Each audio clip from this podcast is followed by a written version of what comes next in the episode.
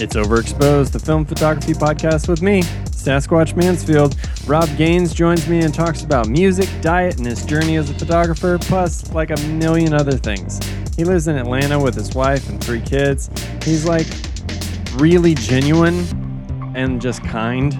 So, you know, if you like that kind of thing, you're going to really enjoy this. That's what I love about the film community is like you could just throw a rock and hit someone that's nice. I don't know. I mean, I think you're going to like it. So, I mean, let's just go.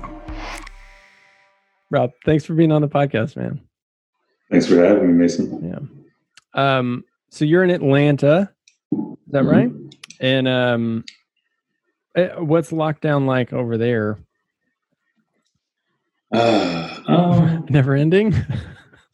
You know, it's interesting, man. Like our governor has pretty much eased all the restrictions that he put in place, and uh, life is normal outside of like ninety-five percent of people wearing masks everywhere. So, okay. uh, you still can't go to the movies. People aren't going to like concerts and sporting uh, venues, things like that. Uh, but you know, we go to the grocery store and pretty much hang out at home right now. Yeah. Uh, but a lot of people are doing more, man. But with three kids, most of, yeah, all of them are under the age of six. Just trying to keep them safe. So we don't do a lot. Yeah. But if you just take a look at what's happening in the city, people are kind of finding their way back to some sense of normal. Yeah. But I still work from home, which I didn't before. Um, and we try to limit our our time outside of the house. Yeah. But just trying to be, you know, cautious. Yeah. I mean, we're we're we're pretty much the same in the same boat. We have four kids, uh, six and under. And uh yeah. so yeah, I mean, I'm not getting sick. Like that that's like a, right. that's a deal. Like if one of us got sick, we're screwed, man. Like that is that is a rough game for one person to deal with. Right. We're potty training three boys. Like yeah. How old? Um, our youngest is two. Then we have a um, three-year-old and a just turned four-year-old. Yeah, my three-year-old has been potty trained for a year. Um, my wife just made it happen. Yeah. Last year, and five-year-old will be six soon. I mean, he's he's taking care of himself pretty for the most part. Yeah. And my daughter is seven months, and uh, she's fun. So we've got one who, if you don't remind him to use the bathroom, he might forget. yeah. you know, but everybody else is covered either with a diaper or with better bladder control. yeah. but no, man, I, I understand exactly what you're saying. It's logistically, it's a pain to get out of the house. So mm-hmm. we really have a lot of excuses to stay home. Yeah. Like, ah, oh, it's going to take us an hour to get out the house. It's not really worth it. Yeah. Yeah. And also, I feel like there's a weird tension too, like with everybody else getting back into their like, you know, normal life. And then you're kind of like, I'm, I'm still not going to do that. Like, I have to be like the most cautious that I can because. Yeah. Yeah. We had a, um, we had a moment over the weekend where we just kind of lost sight of some of the precautions we were taking. Mm. And, um, you know, in retrospect, should have had on mask, should have just been thinking a little more, uh, a little bit more about what we're all living in right now. Yeah. but, you know, aside from that one moment, we've done pretty well, man. Um, it's hard though. Yeah. You know, there's a fatigue that has come with this experience that I don't think people have the words to express. So what they're doing is just not wearing masks and not social distancing. Yeah. They're not saying I'm tired. They're just showing you that right. forget this. Yeah. Like I can't I can't live like this. And we're seeing a rise in cases, right? right? Because I don't think people mean to be malicious about it. It's just that we're social creatures. Yeah. Well, and, yeah, and it's something that we've never experienced, right? And so we're just all like can it let's just let's just call it over. let's like please just right. let's call it over. Right, right. And, you know, maybe I get it and I'll be okay. A friend of mine was, he tested positive yesterday. Okay. But he was down for like a day and a half. You know, he's 35, good shape. Yeah. Has had some body aches. Yeah. But he didn't even realize he had it. You know, he just went to get tested just to be sure. Oh. Turns out he did, but I mean, he's he's over it as far as he knows in terms of having symptoms. Yeah. But other people, you know, end up in the hospital on a respirator, Right. or excuse me, a ventilator, and so I don't want to roll the dice. No. No. You know, I think I'm in good health, but Yeah. I don't know. But but maybe you're not. It's like that Right. um it's like that skinny fat kind of thing. You know? I'm I'm skinny fat. right. I'm 35 years old and I'm skinny fat. Like I have a skinny fat dad bod, and I got to do something about it. But until I can, I'm just gonna stay inside. yeah. Um yeah, my best friend is um an ED nurse and so he's he's dealing with COVID patients like every single day. Mm, and he's like, "Yeah, I'm like, uh, why would I get the test? Like, what's the point of getting the test done? Because, like, it doesn't change my life at all unless I start showing symptoms. Then, like, I'm isolating, Right. no, regardless, always, and constantly. So, and he also was like, and also, you don't want the test. like, mm. he said he feels like a terrible person whenever he has to give a test. Cause Really? Yeah, because he's like, you're basically like shoving a Q-tip up close to their brain. Like that's that's how bad it is. Oh no! Yeah, yeah. And so, because I was thinking about it, I was like talking to him. I was like, oh, maybe I'll you know get the test because you know I've been on like some shoots and things like that, and just like be careful. And and he's like, nah, don't do that. just Oh man! just I isolate. guess that's why they're trying to uh, ramp up the saliva testing because the nasal swabs are pretty bad. Yeah. yeah. That sounds that sounds horrible. I don't think I thought about that. Uh, yeah, no, thank you. Yeah. Yeah. Like it sounds like, okay, you just like get some of my boogers and then you're like, okay. but but it, he was like, I don't pull it out until I have blood on the end. Like, I'm sorry. What? yeah, No. it's too much. Yeah, you know your your instincts kick in. You start swinging. Yeah. you start fighting back. Yeah. Mm-mm. Oh man. So you're a communications. Yeah, I'm the director of communications for an education nonprofit. Cool. What does Mhm. that mean? exactly? It just means well, what part of it? The communications part or the nonprofit part? no, I get the nonprofit. You guys Okay, don't make so a the profit. No, we don't. the, the the communications work role is really to um, ensure that the work we're doing is broadcast to the world Yeah. by way of social media, Cool. But also relationships with um, actual media personnel, so journalists who work with newspapers, um, TV anchors, uh, anybody who cares about education and is speaking to the public about that work. Yeah. We try to ensure that our story is a part of what they're talking about. Um, but we also do education policy advocacy work. Cool. So communications in that respect is shining a spotlight on good education policy. Yeah. So we don't lobby. So the fine line between advocacy and lobbying is whether you're advancing a specific um, policy issue versus saying research says these types of policies are good for students and letting people make decisions from there versus saying vote House Bill 337. You know, Right. Yeah. Yeah. we have partners who do that kind of work, but we don't tell people how to vote. We simply say, we've compiled research. Okay. This is what the research says. And my job is to be sure people know that we're compiling the research and that there is a nonpartisan point of view on a particular education topic. So that's the line we walk. Yeah. That's a tricky one. Everything's partisan nowadays.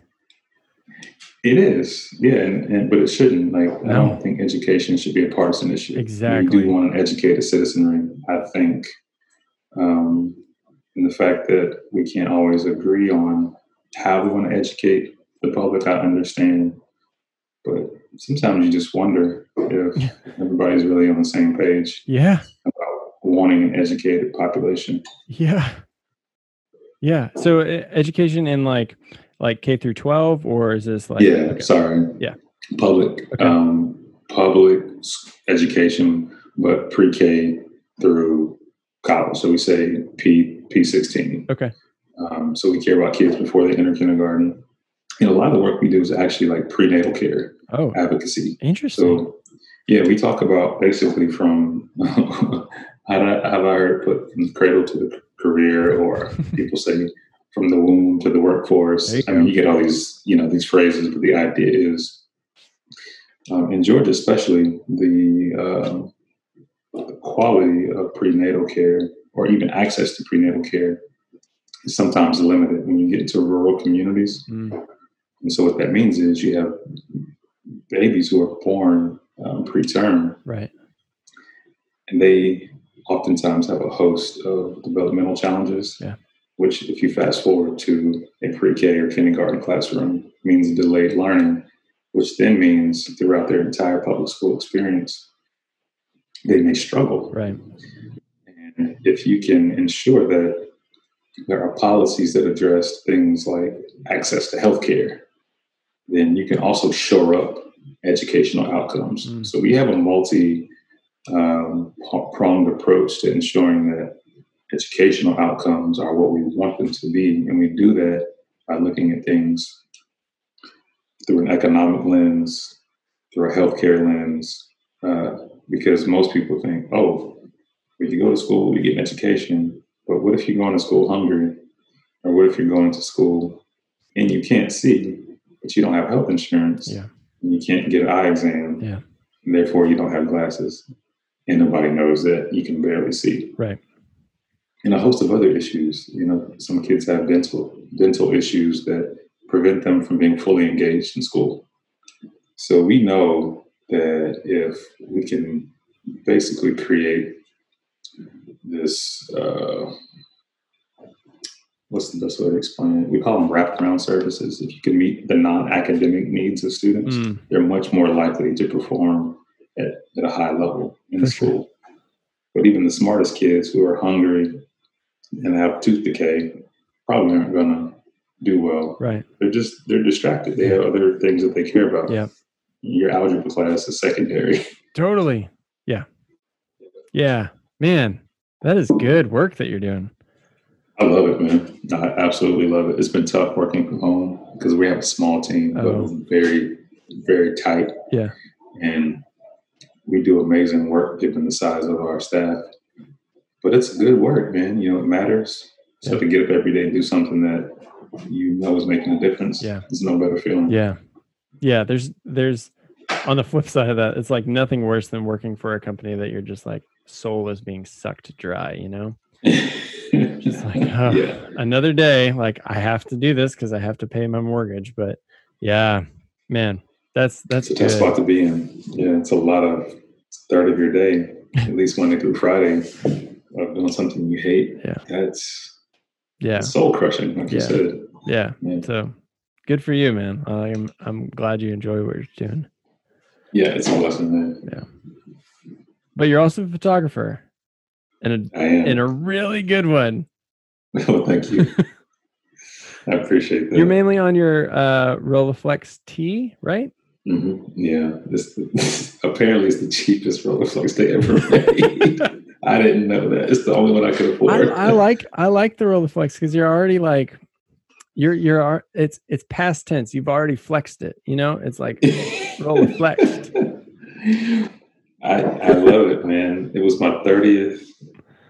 It was a gift for my 30th birthday from my parents. They said it's the last gift we're, we're ever getting you. what do you want? And my wife, who knows me like the back of her hand, she said, I know exactly what he wants. And uh, I'll never forget it, man. Opened up this gift bag and it was just sitting in there. yeah. And I don't, I could show it to you. Uh, hold on one second. Hey, babe, can you grab my camera back? Um, it's cool because it's black and gray. The earlier models um, were black and gray, and they have a white face model as well. Okay. But this one was one of the earlier production models. Yeah. And, uh, Oh yeah. But you know, it's- compared to the 2.8F, it's it's not. Yeah. technically it's not you know on par. But what I found, probably attest to this, is like it's a tool. Yeah. Right, and sometimes um, you can put the best camera in the hands of an inexperienced person and get some really bad images. There's a guy I know. He owns a photography, uh, a film lab actually in Atlanta, the only film lab in Atlanta. And he has clients who have more money than they know what to do with. Yeah. And they go buy the most expensive Canon 5D outfit, right? Right. And the pictures are horrible, and they don't understand it because they thought they were buying good pictures, and really they bought a seven or eight thousand dollar camera they don't know how to use, and they get they get mad. Um, Yeah.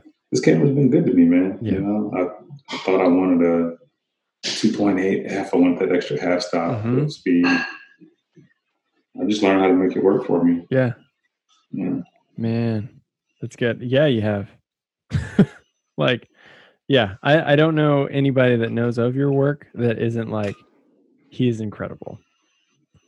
So interesting because I did, told my wife like I didn't, you know, I post mostly in the group just to share, but then on Instagram it's like a log just for me to remember. Oh, sure.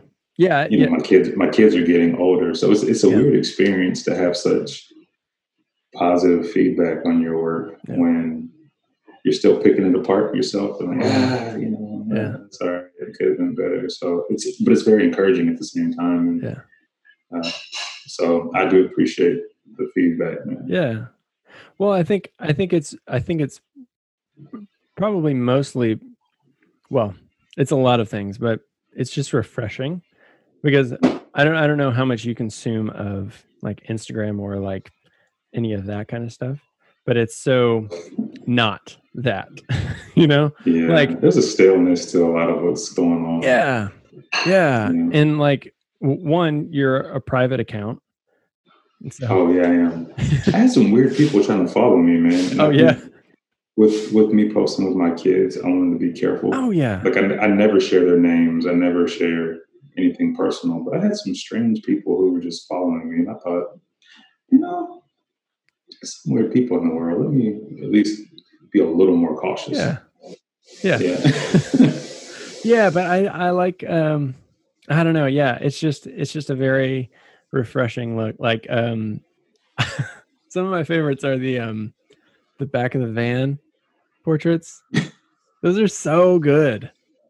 yeah. Like I was just like Man. that's a thing that I would have never thought to use, but now I'm like Is it is it the one where like the hatch is up? yeah, yeah.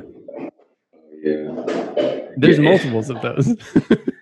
Yeah, because so some of those pictures, man, I don't know exactly the one you're you're referring to, but I have some. I probably haven't shared publicly just for the sake of my son's privacy. But before he was potty trained, Uh-huh. in the back of our van there was a stroller and a portable toilet seat. So like the back the back of the van was where all like the dirty stuff happened. But I always take my camera with me yeah. because I've had enough times where I wished I had it because I saw something. I'm like, ah. I know it's the worst. And my wife is like, bring that again. I'm like, yeah, because I'd rather have it and not open up the bag Yeah. than miss that one picture that maybe I saw and just couldn't get to. Yeah. So some of those, you know, back of the van pictures are like, you know, weird moments. Like one, there's one picture. It's kind of like I don't know if ironic is the right word, but there's a picture of my son, and he's got like a tank top on. He's really excited, you know, and oh wow, this is this is. I'm just now remembering the day I took that photo. It was the last day I saw my grandmother alive, Oh wow. and I didn't know that that was the last time I'd see her. Oh man. She was in the hospital, and uh, she was recovering from, I think, a surgery, some type of cancer. And um, on the way back to the um, parking deck, it was this great lighting coming through the parking deck. Mhm. The parking decks are really cool places to take photos because Uh-huh. you get open shade and pockets of all kind of cool light. And so he was in the back, and he was just really excited. And I took the photo, and I never connected that until now. We were talking about like why why did I even take that picture? Uh, Wow. we just happened to be we were in Tennessee and heading back to Atlanta, and um, that may not be the photo you're referring to, but um, that is the context for one of those photos Yeah. at least. There's always a story, right? Yeah, absolutely. I, I well, and I love that. I think that's that's something that's unique to I don't know, at least for me. Every digital image that I've taken, I don't really remember much, but like almost I like you could pull up pretty much any photo of mine in like my Dropbox and I would be like, "Yep, here's here's where I was, here's what I was thinking." Like there's just Yeah. there's a connectedness to that that you just don't have. Yeah. Yeah so, Yeah. yeah, the memories. Oh. I'm, yeah, I'm looking at some of the ones you're talking about, and yeah, man, you know, I don't remember all of them exactly. these are pretty funny.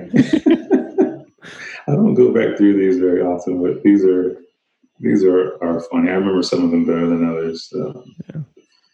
But uh, oh, I see the one I was telling you about. Yeah, it's the tank top on and it's the little hat. And yeah, that's the most on my grandmother. Mm. Man, I, I never thought about that picture. Hmm. Anyway, I'm kind of getting nostalgic. it's okay. Um, so you, you grew up in Atlanta? I did, man. A suburb of Atlanta. So Atlanta's a weird place. Okay. Ninety percent of the people who tell you they're from Atlanta or even live in Atlanta Uh-huh. don't. Yeah. Or are not from Atlanta, Yeah. right? So Uh, you got the Metro Atlanta area, which includes, I want to say, 17 counties. Okay.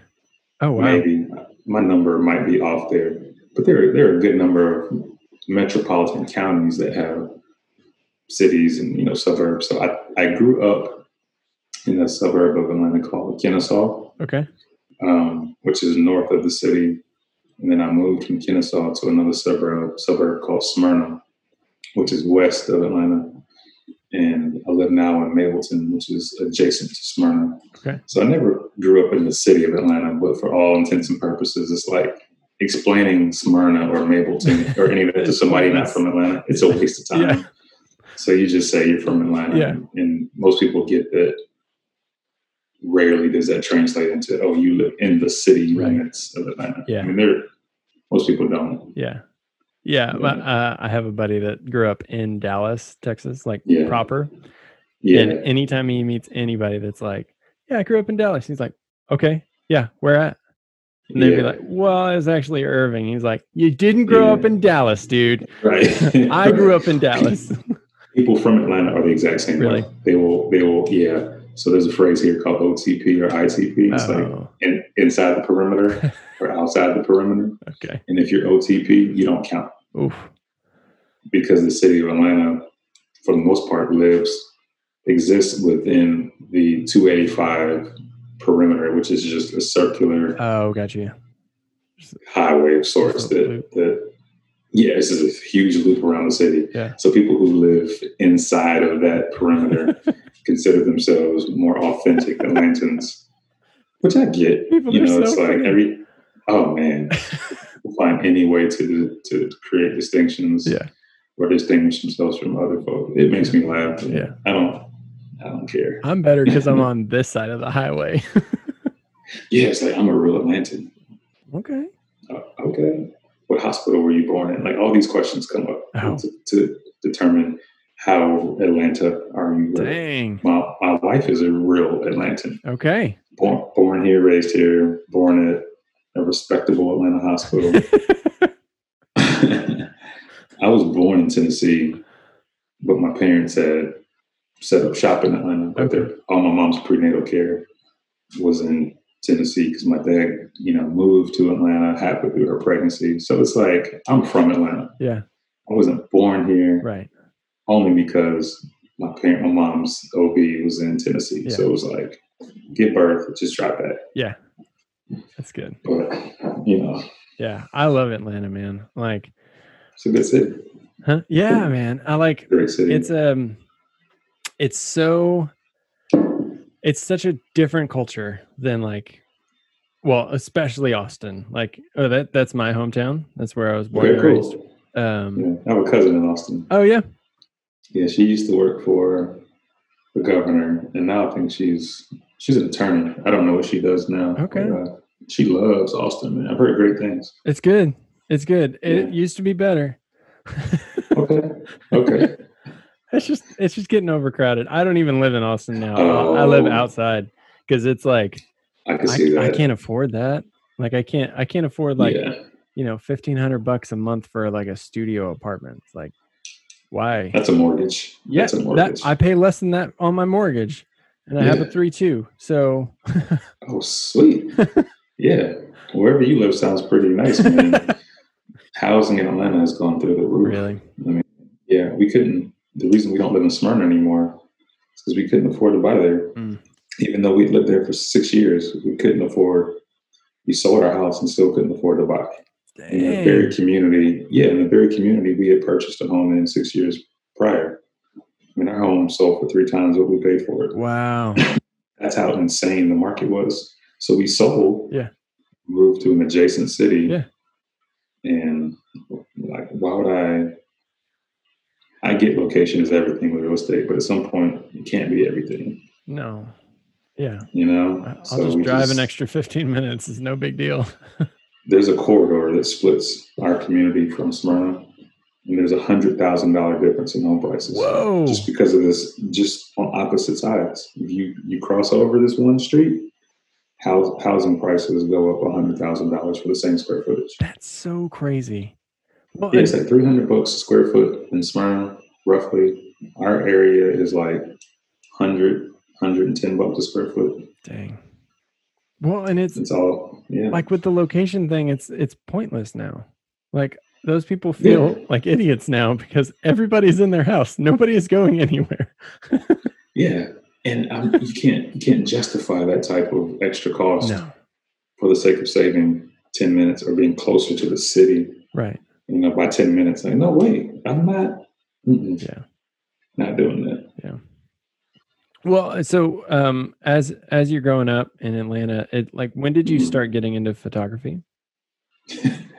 Man, it's a funny story. Um, 2000, 2001. Okay. So, and this story makes no sense, but this is true. I- it doesn't make it. It doesn't make any sense to me either.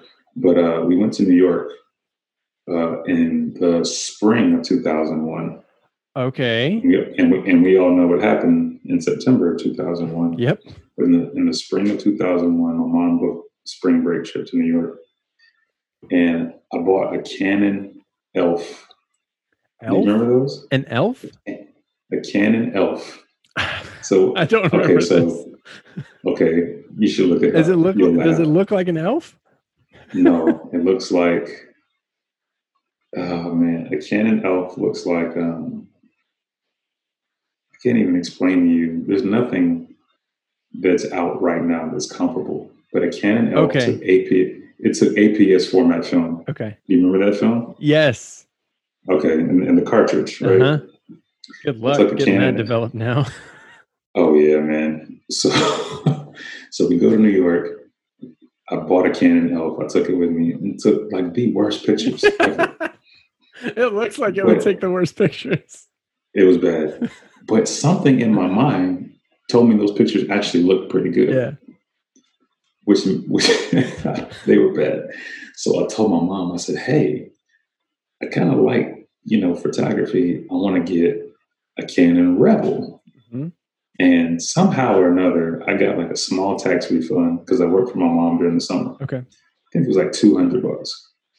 I went and bought this Canon Rebel TI, I think it was.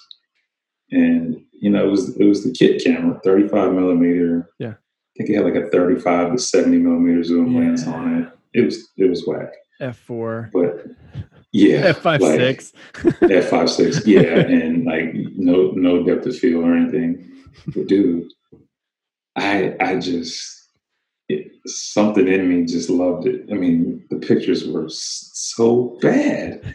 Um, I'm taking pictures of sunsets and like people driving by my my street, so I'm getting like the the, the brake light streaks. You know, Yeah. I'm doing these yeah, yeah. these long exposures. Yeah. Um, and even though the stuff was bad, I just stuck with it. So anyway, um, it kind of started like my junior year of high school. Yeah, 2001. And I went to college and uh, was taking pictures, and somebody was like, "Yo, these are pretty good." Okay. Have you ever thought about working for the newspaper? No. and so uh, I was strongly encouraged to to be the photography editor for the newspaper. That's awesome. Now, by this time, I had purchased like a Nikon F100, Okay. which which in 2001 was second only to the F5. I don't know if you've ever seen a Nikon F5. but Yeah. It's like 50 pound camera. I mean, I'm exaggerating. Yeah. It's like a tank. No, right? I, ha- what they were I have an F4, so I'm I'm. Okay. I'm familiar. Yeah, I mean, these are like these are war cameras. Yeah. You know, what they what they take to Afghanistan, right? And people are still shooting film. So long story short, man, I become the photography editor for my college paper, which gave me a huge boost in confidence. Yeah. And so I was covering all the stuff on campus. Mind you, the photographs still really weren't that good. they weren't. Um, but I was doing personal work too. Uh-huh. I didn't know it was called personal work then, but that's what I was doing. Yeah. And my sophomore year of college, we submitted all of our work to which was it was like the College Journalist Association. It was a it was an organization that basically gave college journalists an outlet. And I won two awards for editorial photographs. no way. Yeah, they were not they were not news photos, but they were editorial photos Okay. that that we ran on the back page of the newspaper. I won first and second place in one category. and I was like, either you guys didn't get a whole lot of submissions or like or like this is some really solid work. Yeah, you know? yeah. And so it just kept going, man. And um, I just kept getting good feedback. And I look at that stuff now, it wasn't very good, but for the time and I guess relative to everything else that was going on around me, it was good enough. Yeah. And I just just kept falling in love with, with photography over and over and over again. Yeah. And my technical expertise was pretty much non-existent. I shot on aperture priority. Yeah. If I was if I was feeling risky, right, and I would shoot on auto when I wasn't comfortable. I didn't understand how to use my camera, Uh, but I loved it. Yeah. Which was a weird place to be. Yeah. Um, I was creating good photographs, but I didn't really know why, Interesting. and I wasn't in a place where I could have recreated the photograph, even had you put me in the same circumstances, because I didn't quite know the technical aspects of why I was getting good images. Yeah. And the other thing that was crazy, I look back on now, most of my film I was having scanned, but also printed. And you know what happens when you print it like, well, not anymore, but like back in the day, a wolf, they would always compensate for your exposures. Right. So I thought my exposures were good. they were just, they were making them look good. So I didn't know that half of my stuff probably wasn't exposed well. Yeah. You know, it was just, but it was probably good for my ego sure. that I didn't know that um, because I probably would have quit. and you know, man, and I guess that was 2004 or five, and I quit taking pictures in 2006. Oh wow. Yeah, What happened? burned out. really? Yeah, working for a newspaper, Oh, college okay. paper. Yeah, I mean, doing I did three years of college journalism, photojournalism. I just lost my passion. Mm. which is why I think you know you listen to I call him Canlas out of habit, but Jonathan Canlas. Yeah. If you listen to him talk about personal work, that resonates with me so much because I remember quitting photography because I didn't have a personal outlet. Yeah. Everything I shot had a very specific purpose. Yeah. And I lost my love for it. So I put my camera, I literally put my camera on a shelf. I think the battery's corroded. It sat there so long. And it just sat for five years. Mm. Dang. Picked it up a little bit later. We can talk about that at some point. But sorry for the long explanation. No, that's, that's- that's, That's pretty great. much, man. Pretty much how it happened. That's awesome. That's Yeah. um so I went I was uh I didn't finish college, but um I was an Arabic and journalism like double major. And Yeah. um well, I guess eh, I didn't really major in either of them. So I was you know, but that's what I was going for. Um haven't. and like photojournalism man like that's that's where my heart is like robert frank Yeah. or not not robert frank um well robert frank obviously but um you know Eugene Smith, like Mhm. his work is like it gives me goosebumps every time. Like I'm just like, Yeah. what, like what a killer dude. And you need to know, and you need that, right? Yeah. You need you need those people who who are speaking the language you're trying to learn. Yeah. And I find that some photographers do it for you in a way that others don't. Like I don't even know who Eugene Smith is. I'm terrible when it comes to like big name photographers. Like I'm not the guy to ask, and people are like, "Oh, who inspires you?" I've got like five people who I actually Yeah. whose work I know well enough to answer that question honestly. Mhm. Um, but I'm going to look him up now. I mean, so Oh yeah, I'll send you some stuff. yeah, please do, man. Like I'm, I'm still, I'm still learning about who a lot of big name photographers whose names I've heard, but whose work I don't know Sure. intimately. Yeah. I want to buy their books. Yeah. I think the benefit to not having been overexposed, no pun intended. uh, that's, that's, a, that's a plug for you, right? Um, if there's a benefit though that to not having been immersed in other people's work is that I don't mimic a lot of other people. Yeah. Um, and like on the Find in the Box takeover last week, I pointed out my two biggest influences, and if you know if you know either of their work, you can see it. Yeah. Um, but outside of that, there's nobody who I have in my head or that I've had in my head whose work I was trying to mimic. Yeah. At least not not in this phase of my life. When I was in college, there was one guy who was my hero, and um, he actually hit me on Instagram last week. This was No almost way. twenty years. Yeah, yeah, uh, almost twenty years ago. We talked, and he gave me some really good advice that stuck with me. And he's a Washington Post photographer, okay. and um, but since since kind of moving away from photojournalism, you know, I, I haven't really been too deep in anybody's work. I want to learn more though. I think I'm comfortable with my own voice now as a photographer. Yeah. So I feel I feel okay about studying other people's works. I don't think it's gonna just infiltrate what I'm trying to do. For sure. Yeah, Yeah. I feel like your voice is so strong. Nothing, nothing's gonna penetrate that. Thank you. yeah. So um, one of them is Vivian Mayer. Meyer. Yeah. Mayer. I think it's Mayer. I've heard both. Okay. I say Meyer, but Okay. I've heard both. Who, Let's who go with knows? Meyer. I like that. Sure, sure. Yeah. oh man, where do I start? I, you do you want me to respond? to Yeah, that? go Or- for it. Go for it. So okay, here I'll, I'll give you a little prompt. Um, Yeah. like Hold on one second. Okay. Let me get some water. okay, I don't. I want to No, be able to flow. you're all good. Hold on second.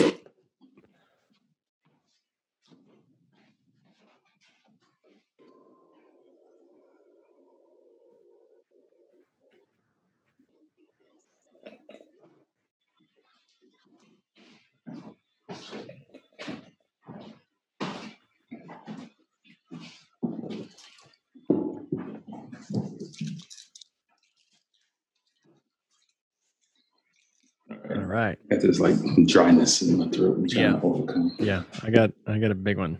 So Nice. gotta keep it going. Um, yeah, I guess. Um, so she's she's clearly brilliant, right? Like you look at her work, and she's definitely brilliant. Um, and maybe she just took a lot of photos. That that could be it as well. Like I don't know, I haven't seen all the photos, but either way, she's she's done a consistently fantastic job. Seen her earlier stuff. Yeah, it's It, it's empty. okay. I've seen better. Um, but what what what stands out most to you? I have to pick a thing, or can I pick a combination of things? you can just keep on talking out. It's it's the combination of her subjects, subject matter, okay. and the and the dignity that she brought to people who I think could have easily been exploited Mm, by another photographer. Hmm. So I think, and I, I, I'll, I'll give you an example of what I mean. There's a there's a photograph that I don't think I've ever showed publicly, and I think I've never showed it because I don't feel right about showing it. Hmm. In Atlanta, there's a um, our city is kind of the city of Atlanta, at least the the downtown area or the in town area is kind of broken up into three parts. You've got what people from out of town would call uptown, which is basically Buckhead. And then you got Midtown, and you've got downtown. Downtown is like the forgotten part of Atlanta. Okay. Very little, very little investment. It's relatively, it's very rundown. People don't. So one day, went on a photo walk with this film group in Atlanta, and there was a guy who was obviously inebriated, possibly homeless, wasn't really coherent. And I remember somebody in our group walking up to him, invading his space, taking a photo, and walking off. Mhm. And it angered me Yeah. Because here was a man who deserved to be asked if he could, if you could make that photograph. And instead, she took the photograph. Mm. right? And then I think there's a difference between making photographs and taking photographs. She took a photograph and she walked off. She didn't care about him as a person. Mm. So when I look at, and I actually took a photo, I asked for permission. I think I gave him like five bucks, and I, he, he said, "Yeah, I took the photo." And there's still something very exploitative to me about the photo Hmm. because I knew that the five dollars I gave him was still less than what he probably deserved Hmm. to have just on the strength of being a human being, right? And I don't know, it didn't feel like a fair exchange. So anyway, I say all that to say, when I look at Vivian Meyer's work, you look at the photographs she took on the south side of Chicago of the people she took photographs of in their circumstances. She did an amazing job of not making those people those people. She made it that's not terrible. She did an amazing job of making her subjects as dignified Yeah. as someone who lived on the north side of Chicago and mm-hmm. was wealthy. That's not easy to do. Because a lot of times as photographers, I think we're drawn to this sense of otherness Mhm. you know the the national geographic approach to photography is like exotic and unknown and Yeah. and rather than shining a spotlight on it you're actually making a spectacle of people and there's a there's a difference Yeah. she didn't make a spectacle of people who maybe were poor or or in, in difficult circumstances she she photographed people in a way that said yes, I'm going to capture you where you are, and maybe where you are is not where you want to be, but you're still human. Yeah. And I want that. I want that humanity to come through in the photograph. Yeah. So I've never articulated that before, but I think that's why I've always been drawn to her work. Mm-hmm. I don't see a woman who was leaving a cushy lifestyle, which we know she didn't leave, Right. and coming down to communities she wouldn't otherwise spend time in to take photos of people for the sake of, you know, doing anything other than to say, these are people who live in the same city Yeah. As wealthy people, and you know, I want to dignify their existence. Yeah. That's what I see when I see her work. I haven't seen every photograph she's ever taken. Sure. There are a few that stand out to me. Yeah. One is of a African American woman who I believe is at a bus stop, and she just has this regal presence about her. Mm. I don't know the woman's socioeconomic status, but a black woman, mid 20th century, you can imagine that even if she had money, she was considered an equal citizen in most people's eyes. Right. And yet the photograph just, oh, it, it, just, it elevates her, man. Yeah. You know? And I could think of countless other photographs of children, of even people who, there's a photo of a guy in a phone booth, like that's old school, right? A phone booth. the entire right side of his face is disfigured, Mhm. and he's making a phone call. It looks like he was maybe in World War One or two. It's almost like his skin melted, Mm. um, but he survived, whatever. And again, the photo does not look as though she is exploiting this man's physical Mm. um, uh, deformity or you know yeah, deformity. Thank you. Yeah, it's ailment. It, ah, I'm having a hard time putting in the words. I think, okay. but It's- it's- she she just had a gift. I think of doing that. Um, yeah, and just, and just the breadth of her subject matter is interesting. As you look at what she cared about during a certain decade, like she's got some of the most amazing portraits I've ever seen. Yeah. Fast forward ten years, she's taking pictures of garbage cans. Yeah. With like newspapers in them. Yeah. That's a very strange shift. Yep. Shift in Yep. subject matter. That I'll be honest, that that work does not move it, does not do anything for me. um, and I'm not sure exactly where she was sure. in her in her own mental state when she took those photographs. But Yeah. even then, she was she was trying to say something. Yeah. But Yeah. but all of yeah all the all of the pictures that she's taken of people, oh man, they they just they just do something for me. Absolutely. Yeah, Yeah. I think I think there's something because do you know Diane Arbus? Mhm. Um, she had she had the same kind of fe- somewhat feel to her work. Like her work is a little bit more grotesque, or like you know she would depict people in a a slightly she would necessarily well okay what am i trying to say she she would e- emphasize those those things but you could tell you can tell whenever you look at the photo she doesn't mean harm there Right. right like and she's she's just portraying them as people which happen to have these things like she did a whole bunch of like carnies and like Mhm. all their their crazy stuff um and then a lot of work with mentally ill um kids and How did she get that kind of access to you? I have no well she was so she was um she was kind of a big deal um she was in with like Harper's Bazaar and like she was a fashion Right. photographer so she could probably just go wherever she wanted she had a Yeah, lot of connections um now Vivian didn't clearly like Mhm. she was just a nanny her entire life and like I think there's something well, so relating Arbus to Mayer um Arbus was not the best in the head. And I- I Mhm. think I think Vivian also had some of her own issues that she was dealing with too. Yeah. And so I sure. think I think that helps a lot when when you're feeling I am other. Like it helps you document people that are seen as other, yeah, you know? Um I do. yeah. I do. yeah. So yeah, I I mean she's yeah, I I th- yeah. I think Vivian is an amazing amazing photographer. Um there's a there was a documentary I watched where um it, you know, she might not have been the best nanny. No, I own that documentary, and and according to the kids she nannied for, yeah, No. she wasn't nice, but yeah.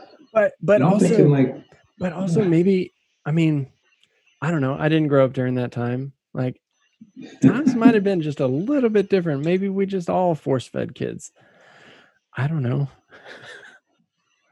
I had my share of people who tried to feed me lima beans. I was a kid. I still hate them. Yeah, I don't eat them either. It's old school, man. But I'll eat Brussels sprouts any day.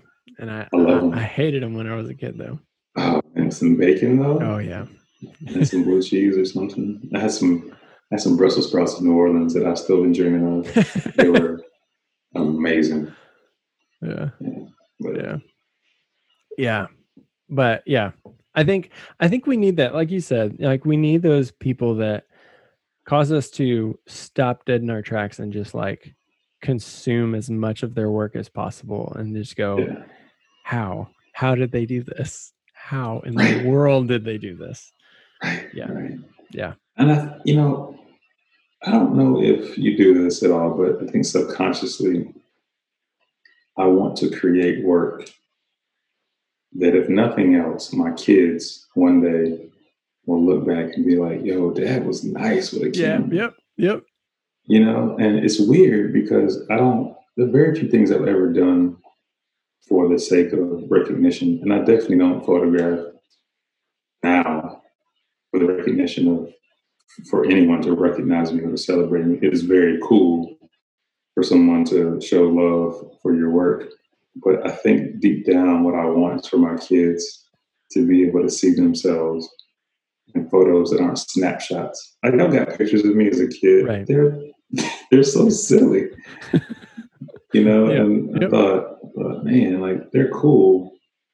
But I look at the pictures of my kids and the personality shines through. And I'm trying to create art- artifacts for them Yeah. that they'll be um, happy to hold on to. Yep. You know, and that when they move from house to house when they're adults, they're like, "Where's that album? Yeah. that dad gave me." You Yeah. know, like don't want to lose that. So that's I think that's part of what I'm trying to do. Um, Yeah. but there's another part of me that wants to get outside of my domestic Mhm. surroundings Mhm. and to try my hand at something else. Yeah. Because truthfully, when you photograph the same people over four or five years, there's a level of comfort that comes with that Right. that, that makes the pictures a little easier to take. Yeah. Totally. But when you want to test your chops, it's like, could I recreate? So when people are like, hey, would you photograph my family? I'm not always sure Yeah. if what if what they actually are hiring me for, I can do for them. Mm. because I've I've created a rapport with my own kids over years. Yeah. And so the photos, as technically sound as they may be, a lot of what's coming through is trust. Yeah. My kids trust me, familiarity. They know me. Um, and I bribe them sometimes, right? It's like, Yep. hey, I'll, I'll buy you something. That that you can't create that in an hour and a half with somebody else's family. No. It's, You know, so I think yeah. sometimes I balk at the idea or even the opportunity to do it for someone else because as brilliant as like John is with kids and I see his work. Yeah. I've done enough family photo shoots to know that's not easy to do. Mm-mm. And when people are paying you 750, 800 bucks, they want you to deliver. Mhm. I don't know Yeah. if I want that kind of pressure. so I think I like the idea of creating my own work and I'm trying to figure out what other lanes I can step into Yeah. to do that. Yeah. Just do what I want to do, Yeah. but that's not photographing my kids. And I don't know what that is yet. Huh. Maybe get back into the newspaper. Oh, Maybe. I don't know, man. I would love to do something that's different because everybody's everybody's in the digital space. Like the one guy, I don't even know his his last name, but photos Frank. Photo, Photo Dre Oh, Photo Dre up in New York. in New York. Yeah. Yeah. The dude is ill, man. Yep. You know, and he still shoots film, even though he's submitting his stuff to the New York Times or whatever. Yeah. So there's still an appetite for what comes through in a film photograph. So I look at his work, I'm like, yo, you know, I, I mean, his skill set is is he's clearly a street photographer. Yeah. And I've dabbled, not with a lot of success. Yeah. And I don't even think I want to do street photography, but I do want to do some type of documentary photography. Yeah. Environmental portraits, yeah. something like that. Those you know, so a little bit of that. Yeah. Oh man, I love that kind of work Yeah. because it's it's controlled. Yeah. But not so controlled that you feel like you're in a studio. Yeah. You know, with your strobes and your remote flashes and all that kind of your triggers and Right. Yeah. so, yeah, um, there's a, there's a photo I saw of Photo Dre with like I don't know, he had like six or he probably had like four. I'm exaggerating. It was like four Leicas. It was too many Leicas for you know to be on one person's neck, but like okay, Yeah. cool, man. Yeah, like, and where do you where do you fit into the world with a, a Rolleiflex that has twelve frames? You know, and Yeah. I, but I- I'm very selective with those twelve. There you go. yeah. Maybe I'll give it a shot one day, and see what happens. Yeah. Oh man. Well, okay. So in my experience of doing trying to do street with a TLR, hmm it's amazing. Um, they say like you know street's supposed to be like discreet and you're not supposed to draw attention to yourself or whatever, but Not with a TLR. not with a TLR. Yeah. Well, and also People there's are- there's plenty of New York street photographers that like use off-camera flash and then just like you know get I've seen that. yeah. It's so intrusive. It's so intrusive. Very New York New York of them, right? So maybe it sits the scene, but like that would not fly in Austin. No, oh, you, in Atlanta, you would you might get hurt. yeah. um, we're southern, but we're not that hospitable. yeah. yeah. Um, but but it kind of helps you, like having the TLR. Like if if you're not like, if you get rid of the, I'm supposed to be like just a fly on the wall here, because people the moment they see a TLR, they're just like, oh, oh, I've, I've, seen that. Uh, you know, and they're just instantly they're in a better mood than they were before they saw you, which is like that is true. Really cool. That is absolutely true. Yeah. I think that is also the reason why I think it can be harder to shoot with one because people are like, "Oh, tell me about your camera." Uh-huh. I've told more people about this camera than I care to remember. and the funny thing is, people are like, so does it make digital images? I'm like, really? Doesn't it look as old as it is? Yeah. Yep. like, where's the picture come out? You don't. This is not yeah, a Polaroid yeah, camera. Yeah. Yeah. People don't get it. I mean, yeah. I was I was in uh, San Diego at La Jolla Beach, and I had my TLR on me, and this old man stopped me, and he was like, "I used to shoot that." I shot I shot that. And I was like, "Oh, awesome! You want to you want to take a picture?" And he's like, "Oh, I wouldn't dare, but good for you." And I was like, "Oh, thanks, man." Yeah, whippersnapper. Yeah, yeah, yeah. so like, th- those like those moments warm my heart whenever it's like some you know seven year old guy being like, oh, I remember those. Yeah, and he's not lying, man. Right. Like you know, in the fifties, there's forties and fifties, like yeah, of course you did, because people were not only shooting on TLRs, but they were shooting black and white mostly because color wasn't really that affordable or accessible. Yeah. Um, and in some ways, I hate that there's been a film, you know, revival because cameras that were affordable are just ridiculously expensive now. Yep. It's, like, man, I missed I missed that boat. I mean, I I got this camera, fortunately, for I guess a fair price. but had I gotten it three years earlier, I would have been dirt cheap. Yeah. Relatively, you know? Yeah. Yeah. I mean, yeah, what what blows my mind is like the G2s. I don't I don't know. I'm I don't really shoot with anything like that. You know, like the G2 is that Contax? Contax G2, yeah. Uh, oh yeah, just that those are rangefinders, right? Yeah, it's a rangefinder, but it's it's it's not manual focus, so it's basically kind of like a point and shoot. Yeah, I've seen those. I don't understand why they're so expensive. Me either. Is it the glass? I think the glass is really really nice. Zeiss glass, right? Mm-hmm. But I don't know. Man. But there's but there's so many of those. There's like those point and shoots, like those little Olympus ones. Those are super expensive too. It's like yeah, because Why? there is a. This is going to sound. Hopefully, this doesn't sound dismissive at all. Because Dre I, took a photo with one. I think I think people are in love with the novelty of it. Uh. And point and shoot cameras have never really been like no.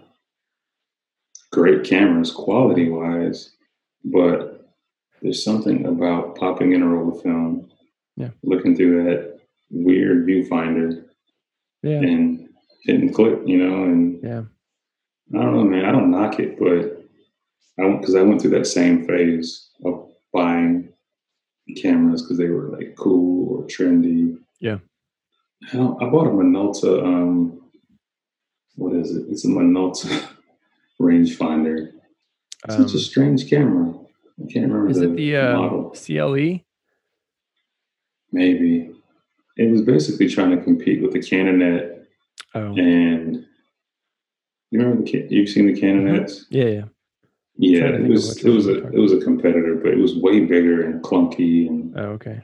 Anyway, I mean, I went through that phase and I realized I couldn't get good with anything because uh, I was picking up a new camera every day. Yeah, because I like the idea of it. Right. But shooting with a rangefinder versus shooting with an SLR couldn't be more different. Yep. A hundred percent. And I've never shot with a nice rangefinder, so maybe I don't know what I'm missing. But um, yeah, man, like the Rollei, it's the only camera I shoot with. Yeah. For, for better or for worse. I mean, it's that's all I got. I mean, I do have a Pentax 645 in that feels like a, a dumbbell in my in my hand. I mean, the thing is, It's yeah, it's a tank. never shot one of those, but the the uh, film the film advance sounds like the motor on it is just loud and Yeah. I never connected with that camera, even though the images are ridiculous. Yeah. Yeah. Well, you, you know, like develop wrist problems after a while. It's yeah, it's it's a it's a strange. I don't know. I think like like a spouse, you just connect Mhm. with certain cameras. Yeah. and that one, I bought it because I felt like I should have it. Uh, Not I didn't buy it because it was going to work for what I was trying to do. yeah. Bad reason to buy a camera, I guess. Yeah. Yeah, I think I think well, just kind of circling back to the G2. I think I remember at some point Drake was seen with the G2. And I think that might Really? yeah, I think that might have to like that might have like up the, you know, kids these days. Seriously, I mean, and then I think Kardashian had one too. I don't know which Kardashian, but one of them. Doesn't matter.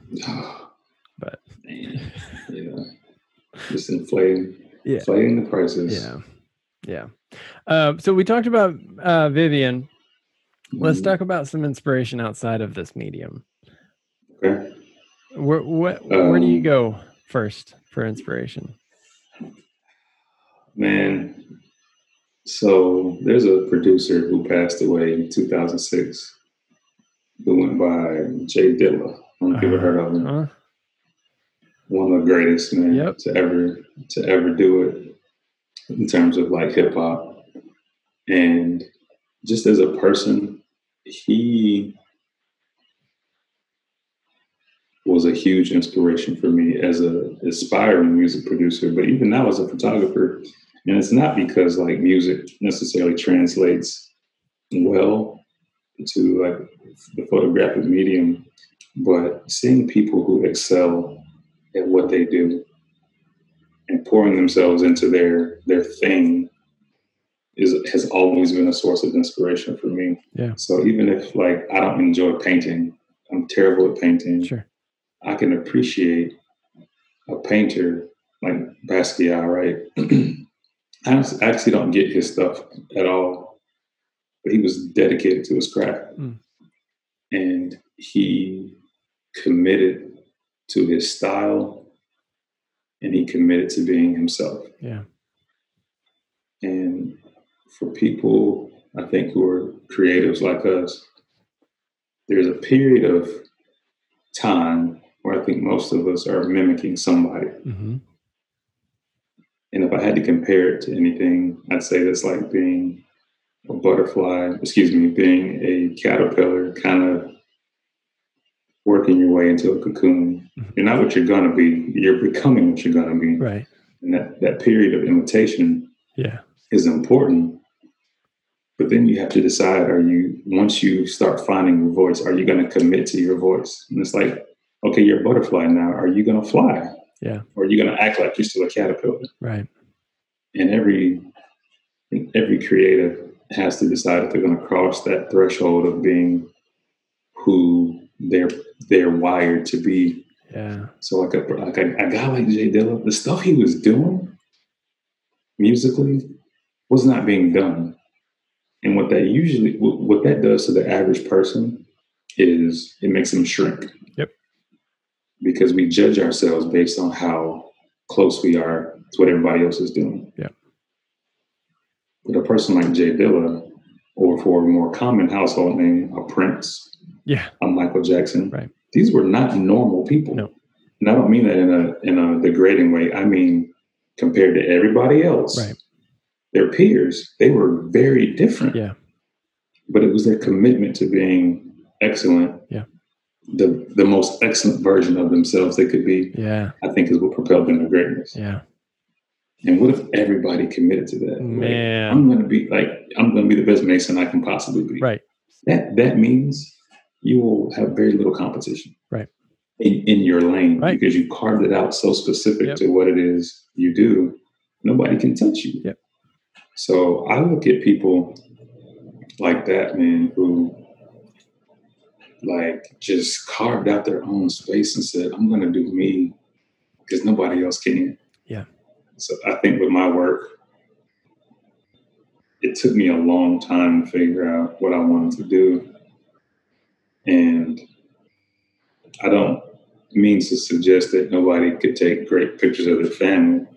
It's just that I know the way I approach my work is unique to my personal experiences. Yeah. Um, it's the fruit of the work I put in to get better, and I have to be able. I have to be okay with that. Yeah. And um, when other people like you or anybody else in Find in the Box compliments the work, it's validating. Mhm. It's so validating because I'd rather somebody say, "Yo, Rob, that's a great photo," than somebody say, "You know, that photo really reminds me of." Because then it's like, oh, I'm still in that Yeah. place of imitation. Right. haven't quite owned my own space yet. Yeah. Um, so I take a lot of inspiration from musicians. It's funny, man. Like over the last few days, I was thinking about that question. And Gordon Parks, who I know is a photographer, Yeah. kind of doesn't answer the question the way you asked it. But I find inspiration from him as a person more so than a photographer Mhm. because his work, the work that I knew him for, I did not realize was rooted in experiences that would influence the way he would photograph the world. Um, Hmm. And so I think that people who've experienced deep pain, hardship, uh, struggle, Mhm. I find really fascinating Mhm. because my life has not been anything like that. Mm. So the question is, what if you had, if if if that can spur a person into greatness? What do I, as a person who's had a fairly comfortable life, what's deep down on the inside of me Mm. that I have to locate that can take me to that next level? Yeah. So people who have struggled have things they can latch on to. People who haven't struggled have to find other ways to you know motivate themselves and to just dig to be great. Yeah. Uh, I'm still searching Yeah. on some days, man, Yeah. but that's that's kind of where I find inspiration. Yeah, I love it. Yeah, Jay Dilla, man. Um, when when so for those not in the know, um, he when he died, um, they located. Oh, oh, was it two? Was it two storage units or just one? He had beats for days, man. I don't at the records. What, Yeah, yeah. I never heard the story about his record collection. Oh, Like, yeah. yeah. So I think um, what it came up that like the the rent stopped being paid on these storage units. I think it was two, and it was all of his records, right? But then it also had all of his masters in there too that hadn't been released, and so they're still like going through them and releasing them, which is like so cool. but all of his posthumous work, man, um, all of it. Yeah. Because different record labels were putting stuff out, and it just it's hard to explain to people who either don't know who he is or don't appreciate that type of music. Yeah. He was a genius, and I don't use that word lightly. Yeah. Oh, he was 100%. genius level Yeah. producer. well, in the work ethic, like uh, like the same same level work Exactly. ethic as Prince. Like Exactly. the dude just Exactly. cranked it out. Yeah, and and from what I understand, man, he was toting around forty fives as a three year old. So like there are records around his house, and of all the things he could have picked up, you know, as a as a three year old, he's toting records so under his cool. arm. I have a three year old son. He likes snacks. I'm serious, man. He's always looking for snacks. So I think he might be a chef There one day or something. Yeah. But if this kid was toting around you know, records, I'd have to figure out what to do with that. My oldest son loves photography. That's good. I, I gave him my Canon AE1 program Oh yeah. when he was three. He, he, he and I, I walked him through it in about a minute and a half, two minutes. He's been taking pictures ever since. Wow. That was almost three years ago. That's awesome. Just it clicked for him. So you never, you never know, man. Like I love- know. I love um yeah, my so my 6-year-old, I it's like one of my favorite things to do is to give him a camera and just get the roll back and see like from his perspective. You're like, "Oh man, this is interesting." Right, Yeah. right. I mean, he's shorter for one.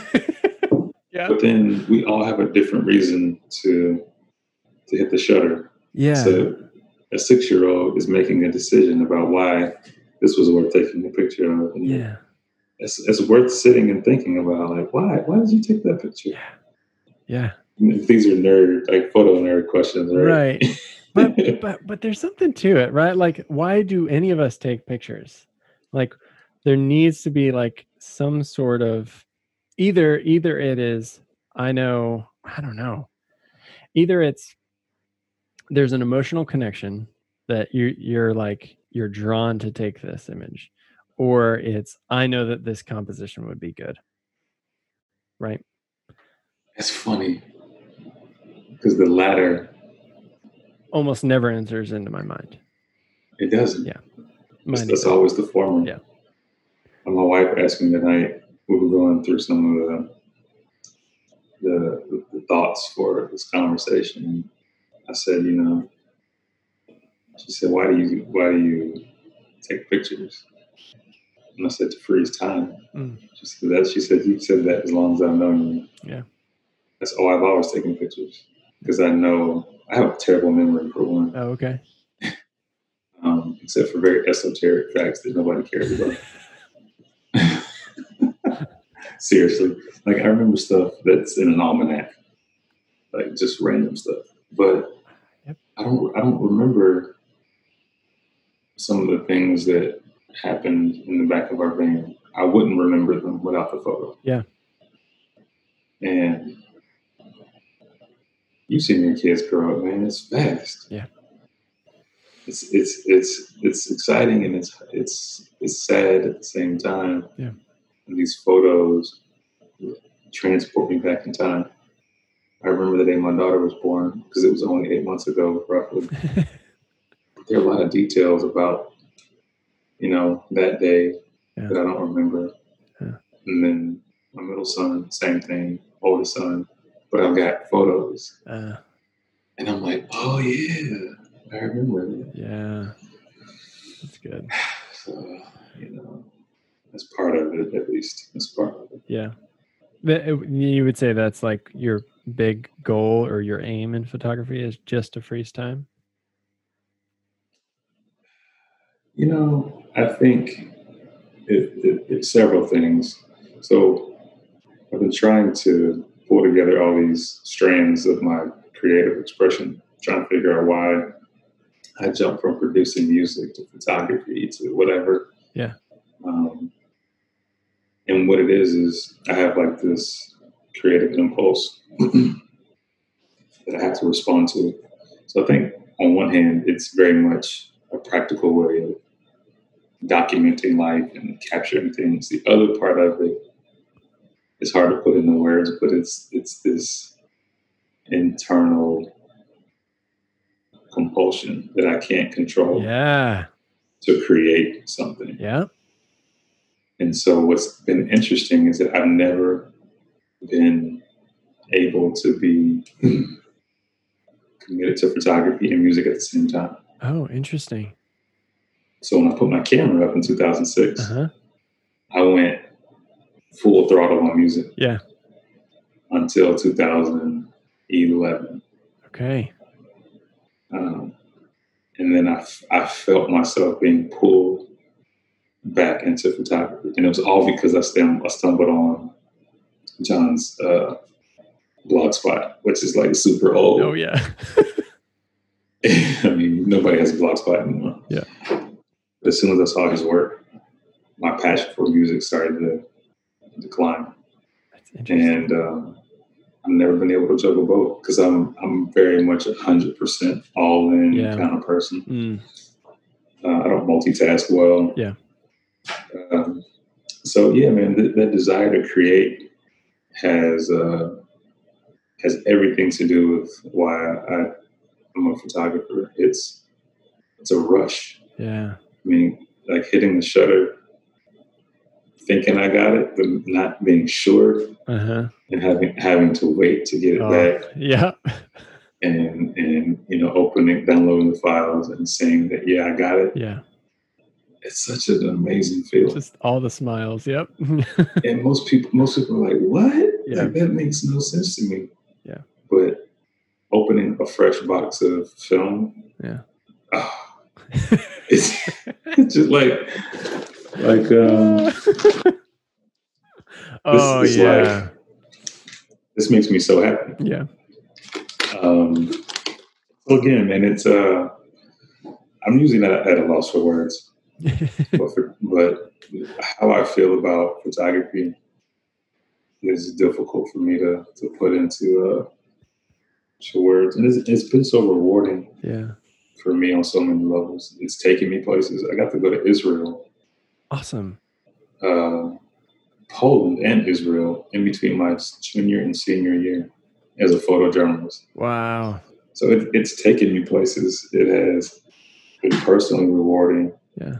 it has um it's done a lot for me man so but at the end of the day it's just it's it's trying to do something fresh uh, that i think will add some value to the world Yeah.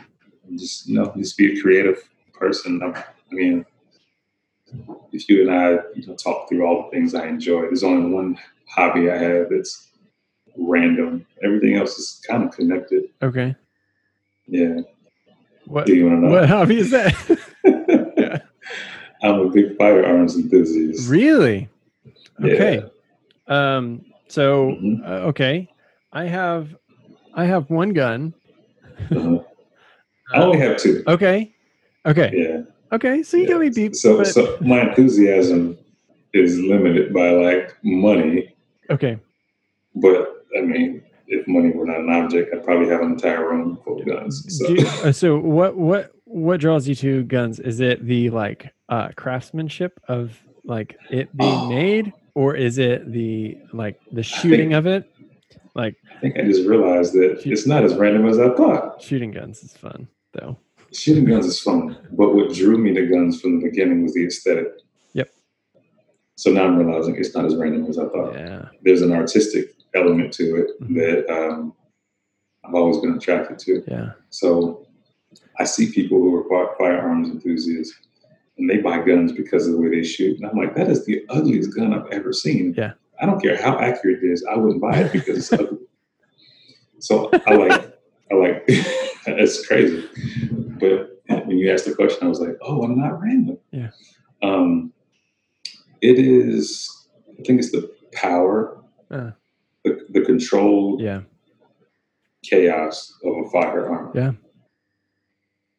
Um, I, I love the way guns look, and there's something about controlled chaos, all in this compact. You know, most firearms today that people carry are polymer frames. So I'll say this controlled chaos of a polymer frame tool. Yeah. That can be used for fun, I mean, self defense, in a worst case scenario. I mean, I'm more of an enthusiast because I enjoy shooting guns. Like I don't, I don't have a hero complex or any type of desire to be in a firefight or anything.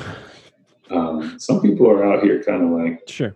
crazy like that, Yeah. but I don't know, man. There's something, something cool about trying to hit a target 25 yards downrange Yeah. and seeing if you can do it. It's, Yeah. ki- it's kind of like it's like shooting a camera in low light. Can you can you get it? Yeah. Yeah. You know, without having a blurry image Yeah. or an underexposed image. Same kind of challenge to me. Yeah. Uh, Yeah. But I'm terrible. I'm not really good at shooting my pistol. Shotgun is not too hard, but Yeah. Shotguns. Good.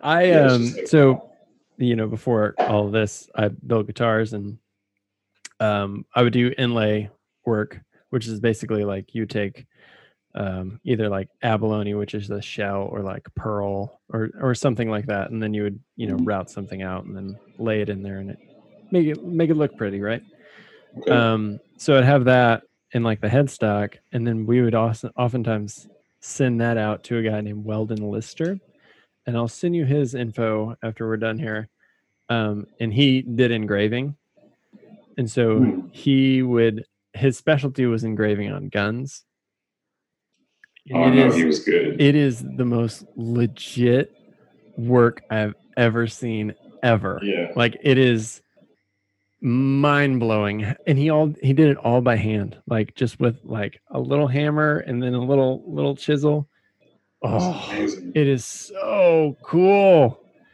um so yeah I love that kind of stuff, man. Yeah, I mean, there are people with thousand dollar pistols they don't shoot. Yep. Because they're just they're works of art. Yeah. Did you ever see Romeo and Juliet with Leonardo DiCaprio? i don't think so Don't need to watch it. Okay. If you Google, if you Google their swords, uh-huh check that out. okay So you know they, they tried to translate Shakespeare, 16th century, I guess Shakespeare, into a modern day, you know, version. And so clearly nobody in 1998 is carrying a sword, right but they all had they all had pistols. okay But the pistols had been modified by gunsmiths to be just, I mean, elaborate gold and pearl yeah and like open face um, grips, so you could see oh the magazine. interesting I mean, amazing stuff, man. So like, if you're into the aesthetics of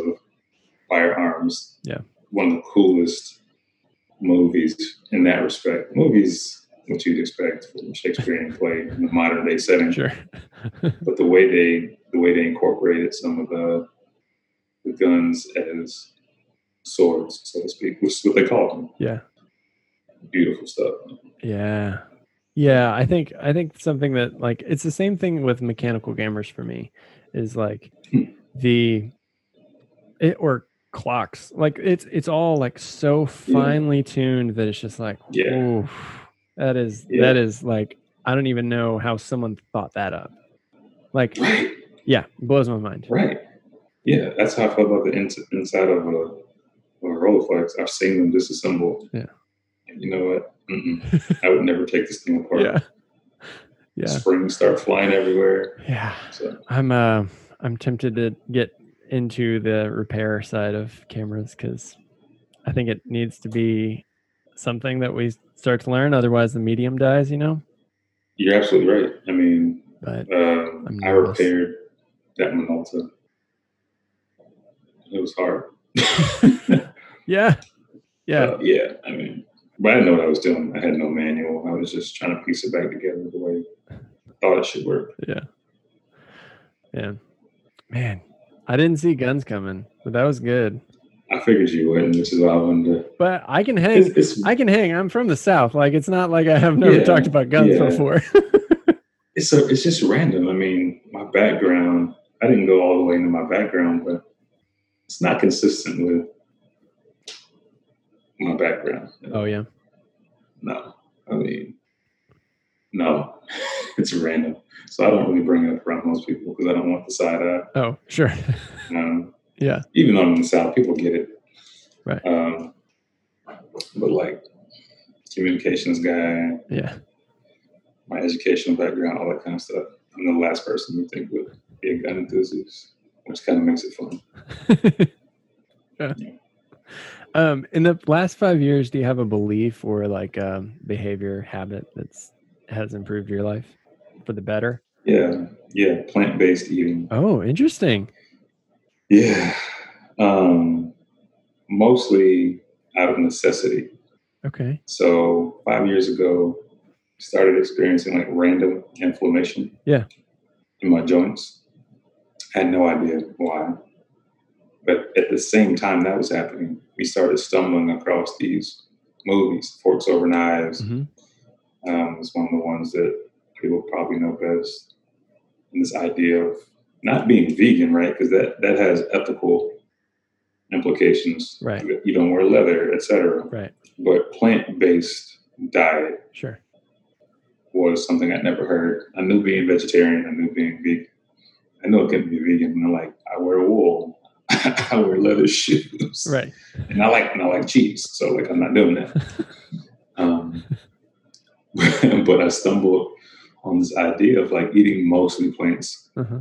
a- and yeah, like cutting out a lot of sugar. By by no means have I committed to that lifestyle. Yeah. But it is far more central to how I eat now than it was five years ago. Yeah.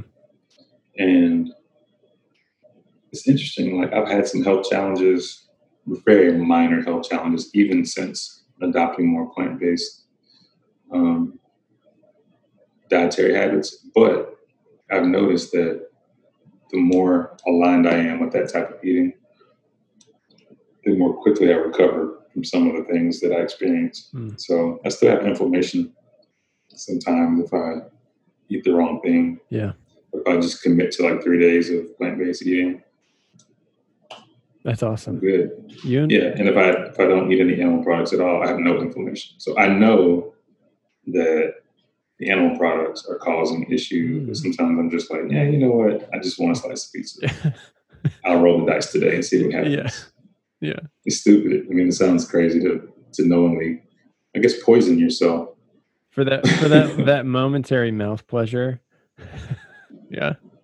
Yeah, yeah. I'll, you know, I do it on occasion, but um, yeah, that that has been transformative, man. Like I've always been um, spiritually.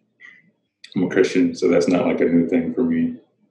Um, kind of always been steady in terms of like how I live my life, with the dietary thing, Yeah. really made a big difference. Yeah. That's good, man. Yeah, you and Paul McCartney. It's a good it's good company. Sir, Sir. Oh yeah, Sir Paul. I'm sorry. Hey, he's still he's still around, man. You know, he's outlived a lot of people I'm who I thought would have. amazed. I'm amazed. And I'm like, I'm trying to figure out, you know, is it gonna be Ringo or is it gonna be Paul? You know? Who's gonna be the last? But probably Paul with Sometimes- with his plant based. I mean, I have no idea what Ringo's lifestyle is anymore, but uh, probably Well, probably not great.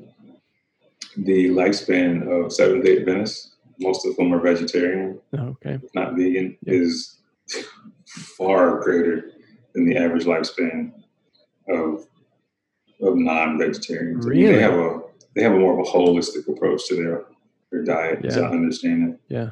They eat no animal products at all. I think they live like ten years longer Wow. than most most people. That's like so well into crazy. their nineties, and in good health. Not like I'm 95 and can't can't take care of myself, but Yeah, 95 and still rocking and rolling. that's awesome. So that's a motivation for me. Yeah. That's interesting. a, a cool great grandfather. Yeah. Yeah. yeah. Yeah. as cool as I can be. When talking about film, they'll be like, "What?" Or may or maybe there will be a huge resurgence. They're like, teach us everything you know. I would love it. Yeah. Pass it on. Yeah.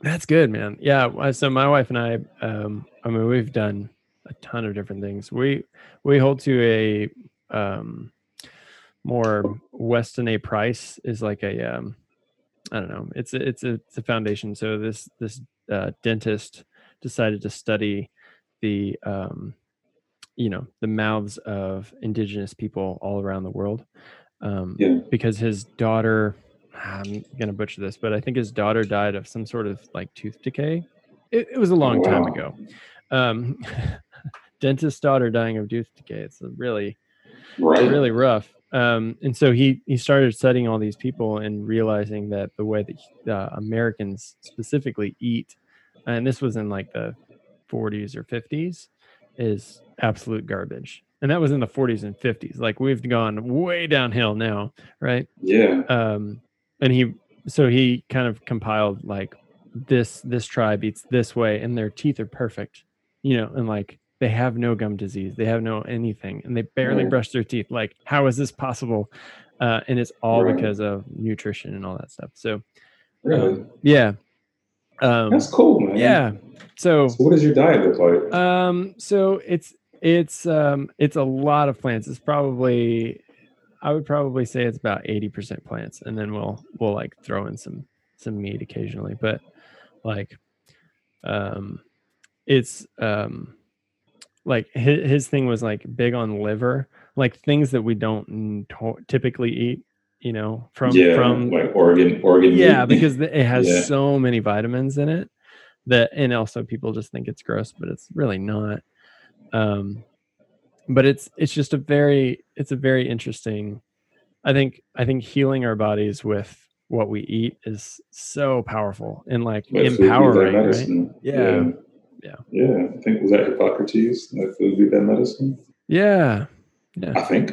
no i that sounds right Yeah, I mean, I'm no philosopher, but I'm pretty sure that was him. But yeah, I've, I've seen firsthand the power of food in a negative sense, but also in a, in a po- my Yeah. my wife, my wife um, had some major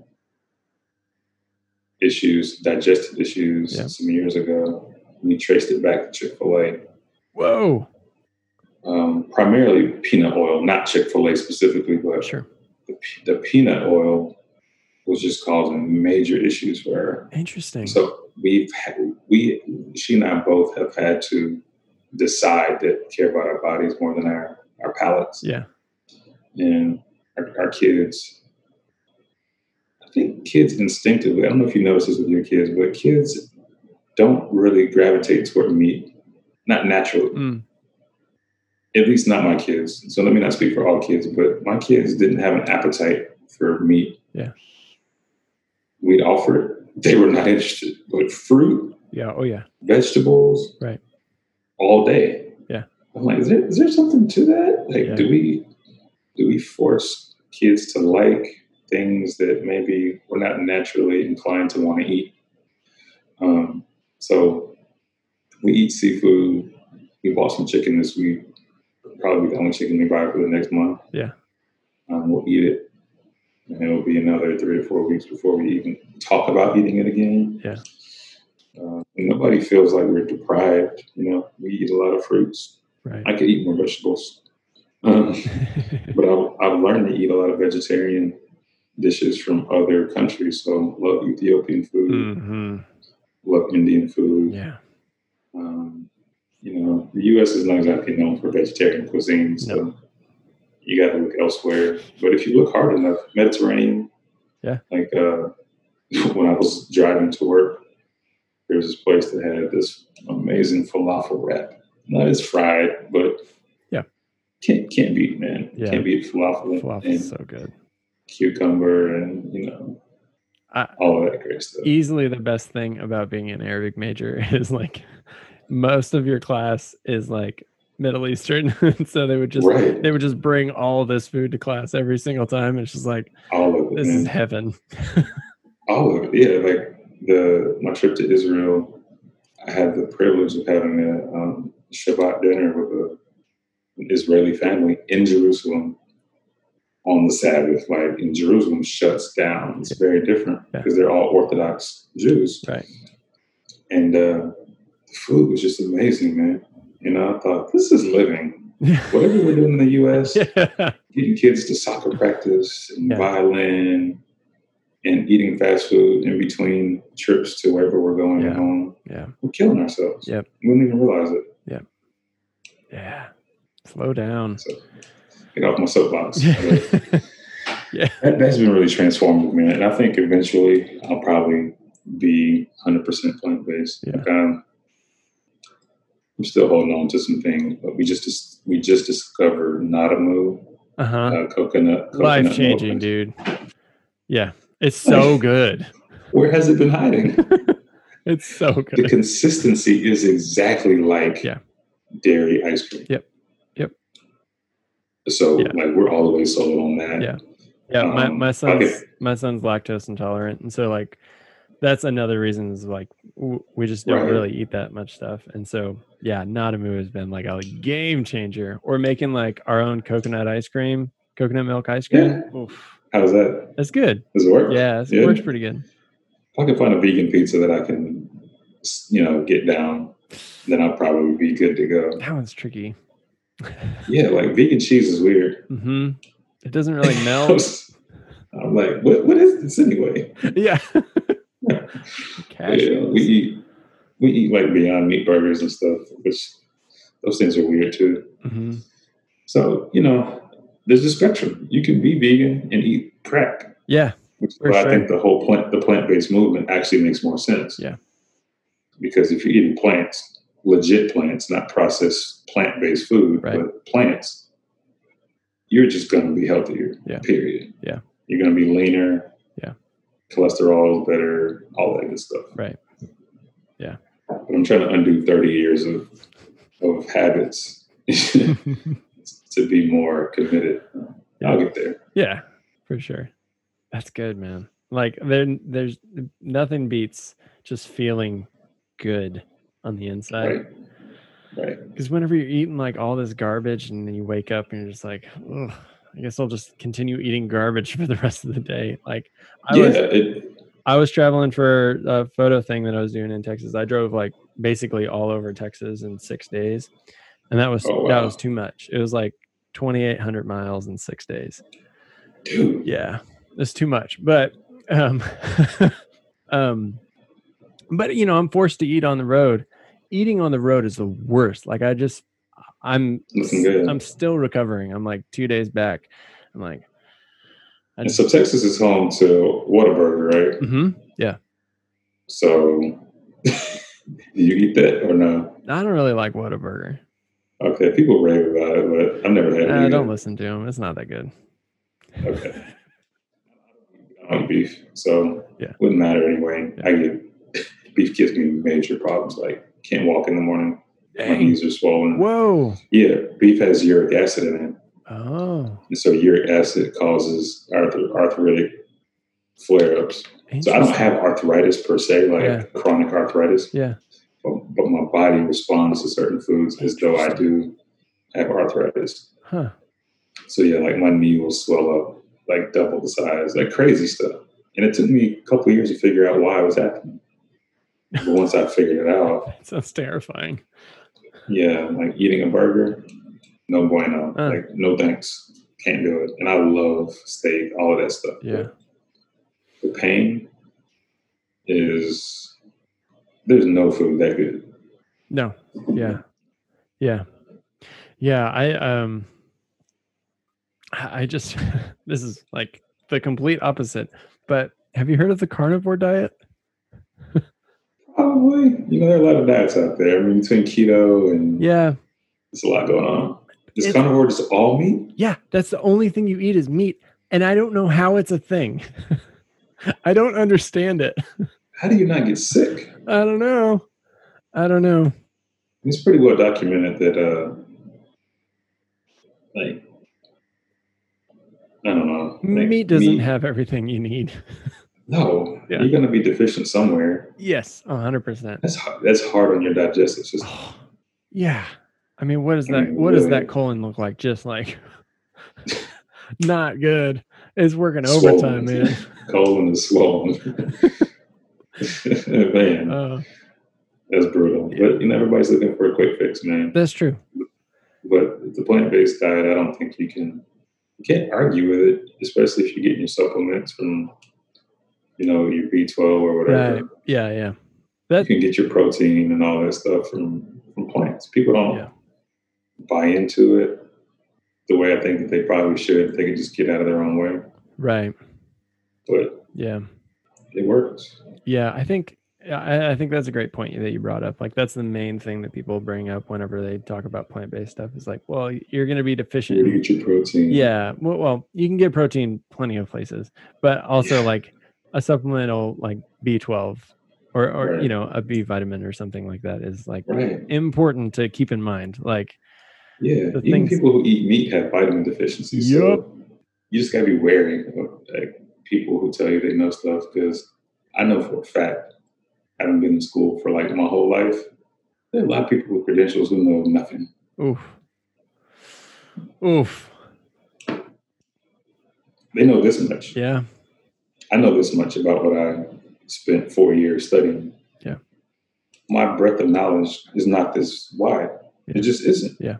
That's not that's not what people who get medical degrees and PhDs are in school for. Yeah. You're you're there to learn a very narrow area of content. And you should be an expert in that content. Right. But beyond that, man, when my friends ask me questions, hey, you got a PhD, what do you think? I'm like, hey, look, I, I don't know about your marriage. I'm sorry. Like, I don't know. Uh, take her on a date. I yeah. don't know. Try harder. Buy her, buy her, buy her a gift. Like, okay, my doctor has nothing to do with anything. Like, so I don't tell people I have one because all of a sudden I'm the smart guy in the room. I I mean, when you said that you had a PhD, I was like, whoa, okay. Now I'm I now the questions never- now the questions get harder. I never bring it up because it it changes the it sucks the air out of the room. yeah. and it's like one of those things I never want people to. Uh, people use it against me, Uh, which is another reason I don't bring it up. Interesting. Oh yeah, it's it, it, it's weird, man. Like Like, like they try to challenge you. Like you think you're people so use smart? it against me, like yes. So things like if you have a strong opinion on something, Yeah. or you think about an issue maybe with more nuance than the average person Yeah. might.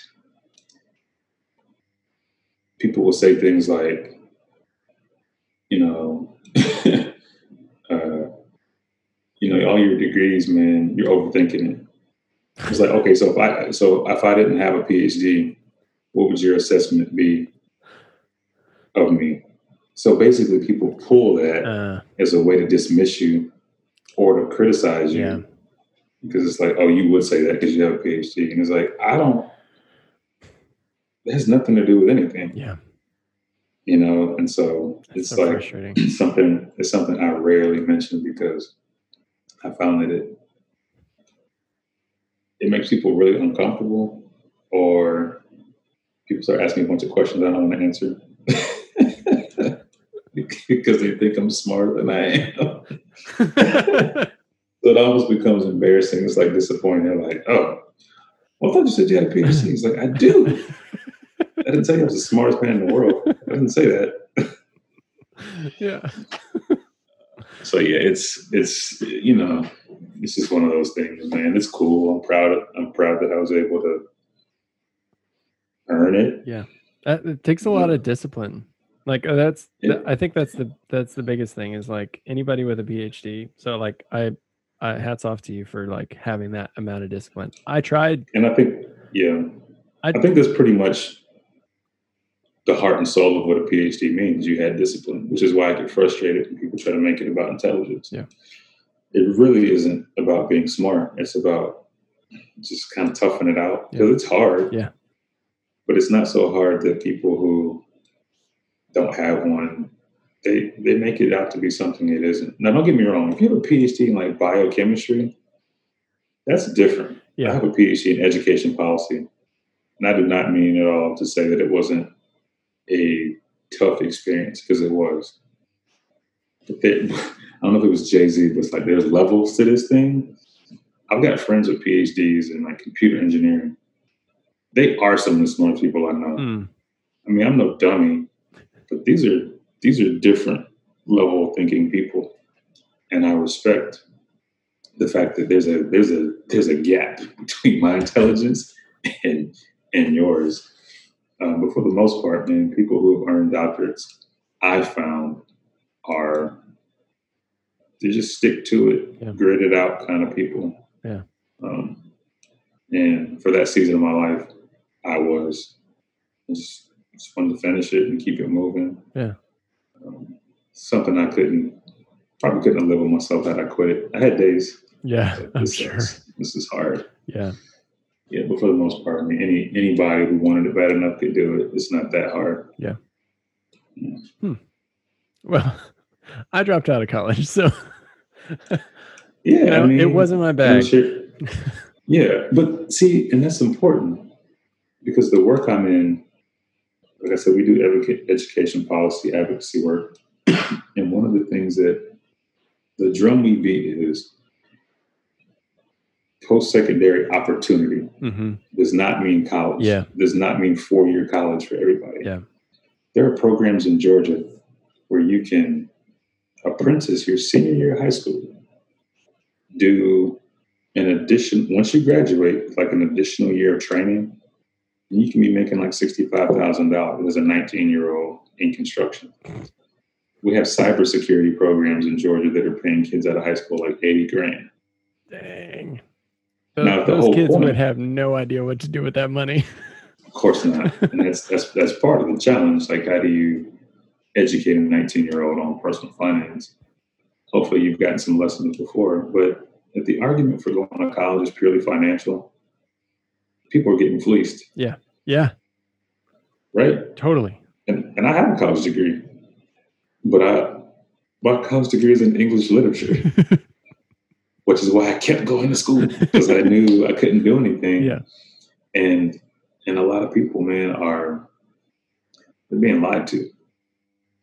Yeah. They're just absolutely being lied to. I think there are a lot of social advantages to going to college. And there is hard data that shows having a post secondary credential or opportunity means a world of difference for, you know, what your economic earning potential could be. It's graduating from high school is a huge deal in terms economically. Yeah. But as far as needing to go to a, like UT Austin, not no. No. You know, some people are much better in technical fields and would be better off going and getting like a degree in construction management, starting a company. Right. Yeah. Or, you know, and starting a construction company. Like you can make a ton of money doing that. Yeah, you can. Yeah. So education, I mean, college is expensive, man. Mhm. It's I was fortunate to go on scholarship. Yeah. All the way through. That's I awesome. pay. I never had to pay, and I'm grateful for that. But had I had to pay, I, I think I would have paused and thought about it. Like, oh, Yeah, I don't know if the return is there. yeah, mm-hmm. Yeah. So I'm a big education advocate, but I think education should be defined more broadly than we typically yeah. do. I think that's smart. Yeah.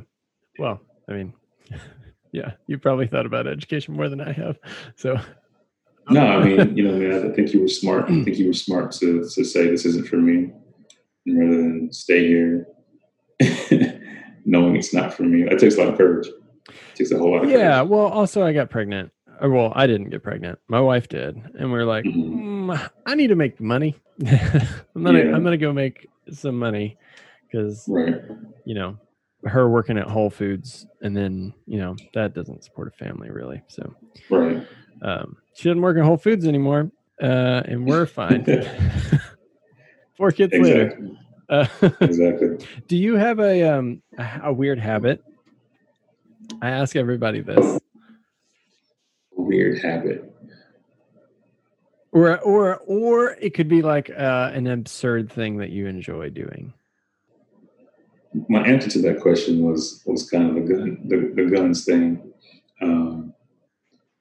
because contextually speaking, it is kind of absurd that I, of all people, would be a gun enthusiast. Yeah. Um, I probably do, man. Had I thought more about the habit question, Yeah. Trying. What have- what have people said? Okay. So the, I might I might have an answer. I don't know if I'm thinking about the question. one of right. the one of the weirdest ones and i just so the the last episode with casey um we brought this up again but susan adams um she for the longest time would would say sentences backwards in her head whenever people would talk. So she would they would talk to her. She would play the sentence backwards in her head bef- like as they're talking. Wow. yeah it's How does she how does she stay engaged in the conversation? i don't know that she did. I mean she might have. I don't but like she she legit thought that everybody else did that Oh wow. Yeah.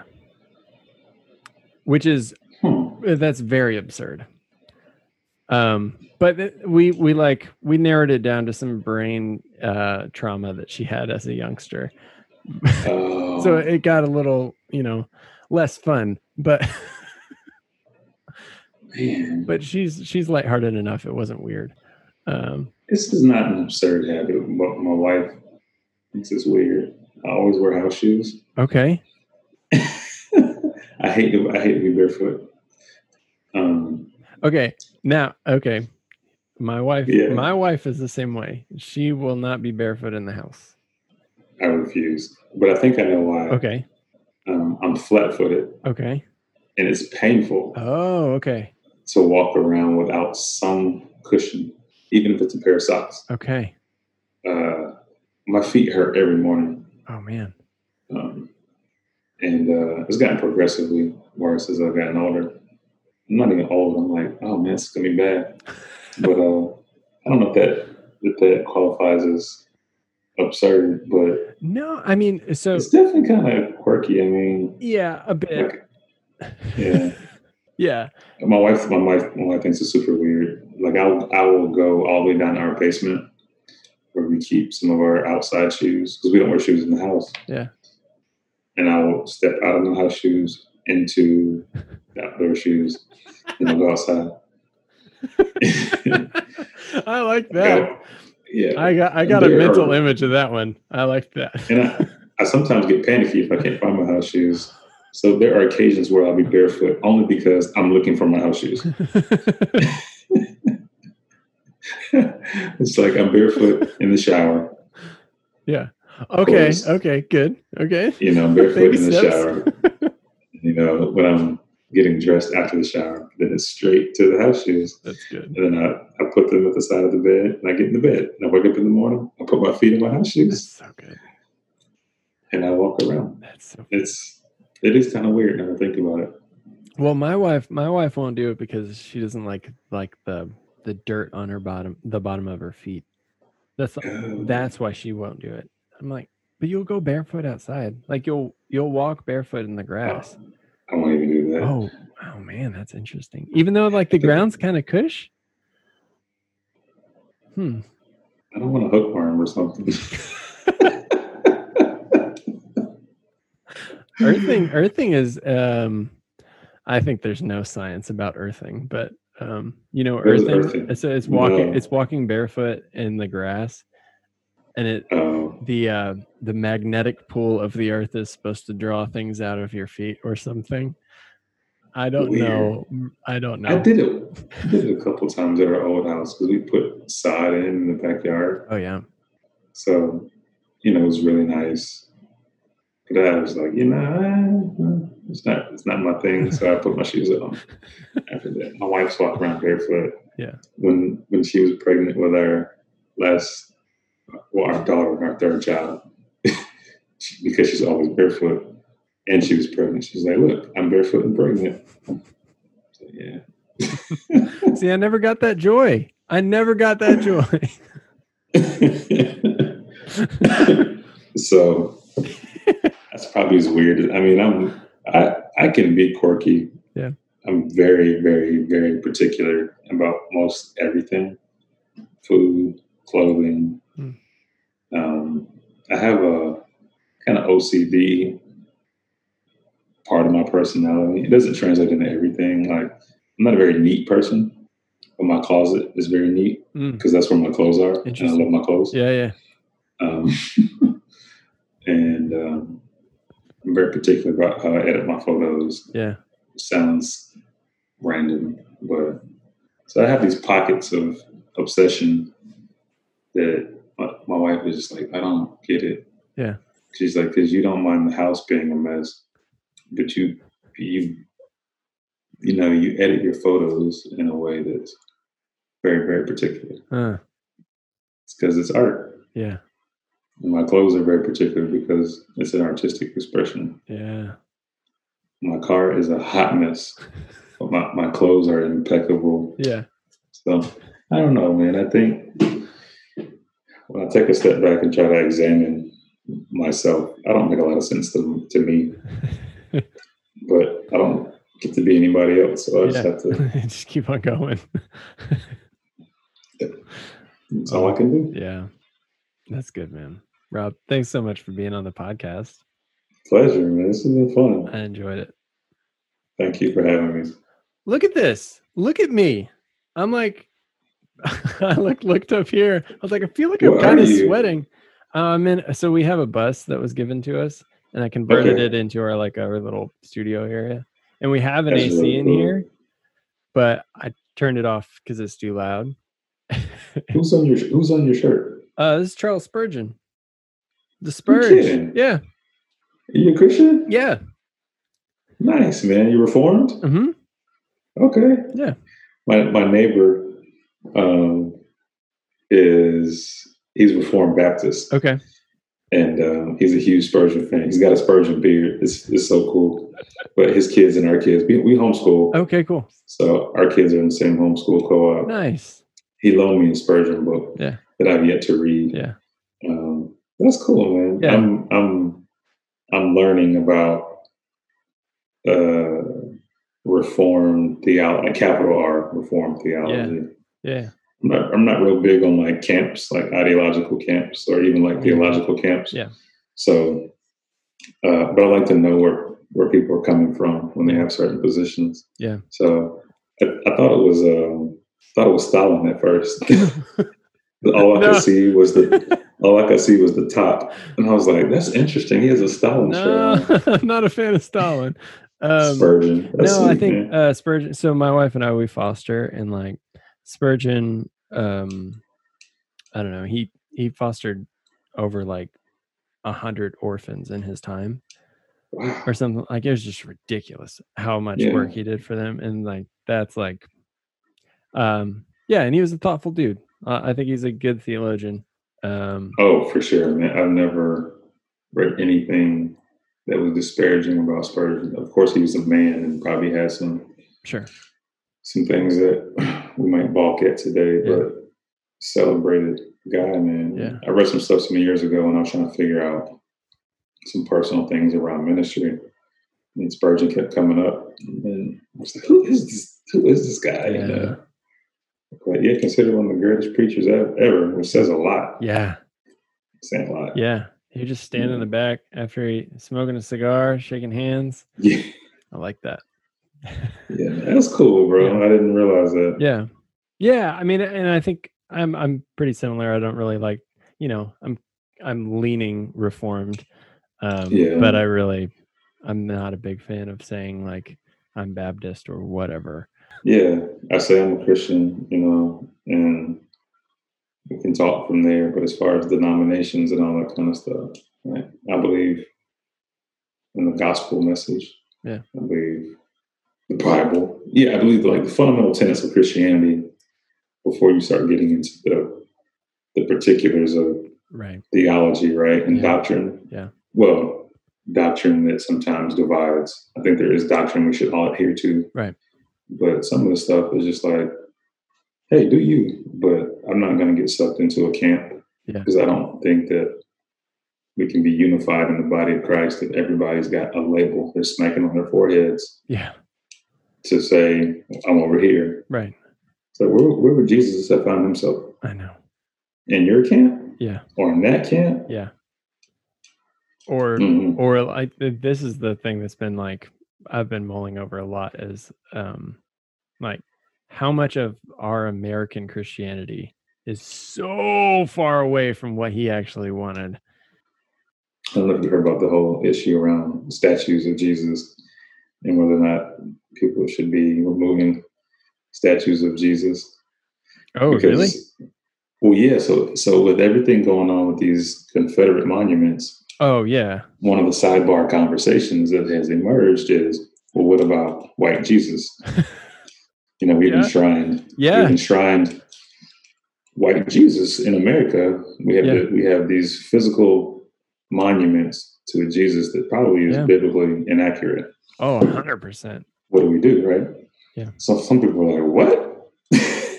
like in my church, Yeah. In my church, which prides itself on being actually, it does not pride itself on being multicultural, but it is multicultural. Okay. Um, and there's no, let me be sure I'm clear. There's no issue with the fact that it's a diverse church. Our pastor just doesn't like that type of language. Sure. Yeah. yeah.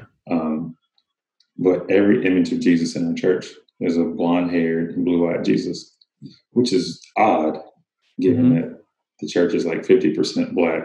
Yeah. And of that 50%, it's almost like 50% Nigerian.